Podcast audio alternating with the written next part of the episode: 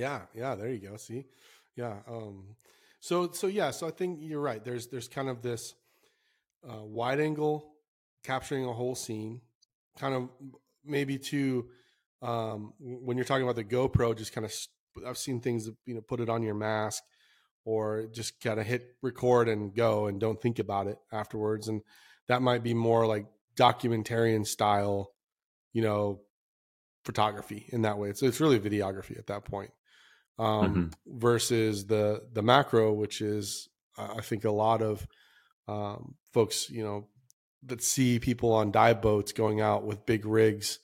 Usually, it's it's the macro um, cameras. I think. Uh, I mean, uh, you, you tell me because I don't really know, but I would assume when I see the those photographers underwater, they're you know seeing things that I'm not seeing. You know, along a, a wall or in a coral uh, reef or something like that, and so they're trying to get that that perfect picture of that crab or you know that little octopus or whatever it would be that they're mm-hmm. seeing.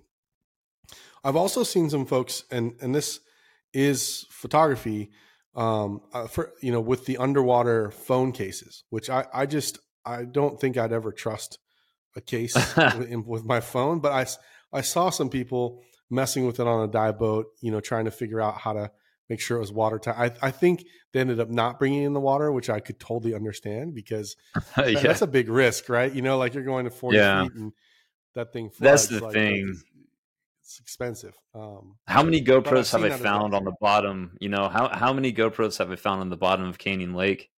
And, and if you think about it, if you lose your GoPro, not, not a whole lot, you know, once you're done with your dive, yeah, that, that sucks that you lost your GoPro, but at least you can call people and function in society.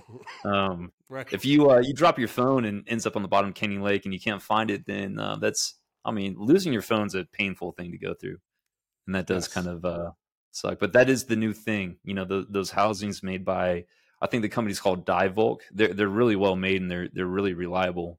And of course, you know, um, camera the camera technology and all these new iPhones is progressing pretty quick, and it's it's definitely nothing like what you get from a from a real camera system, but it's it's still pretty impressive, and it it certainly beats what you can get with a GoPro. And um, honestly, that is the that's the way to go these days. I think instead of buying a GoPro is is getting that, and you can you can shoot macro with it. You can shoot wide angle video. It's it's fully stabilized. I mean, it it looks great on the the newer iPhones. Yeah, but if you lose it, a, you're losing a lot. yeah, exactly, exactly. If, I mean, if you if you happen to be in the financial situation where you can buy another iPhone just yeah. to take diving, then then like it sounds like a good platform. But uh, but yeah, there's a lot you're risking if something goes wrong or you lose it, or you know how many things have you left on a dive boat? You know what I mean? Uh, you forget it. yeah, exactly.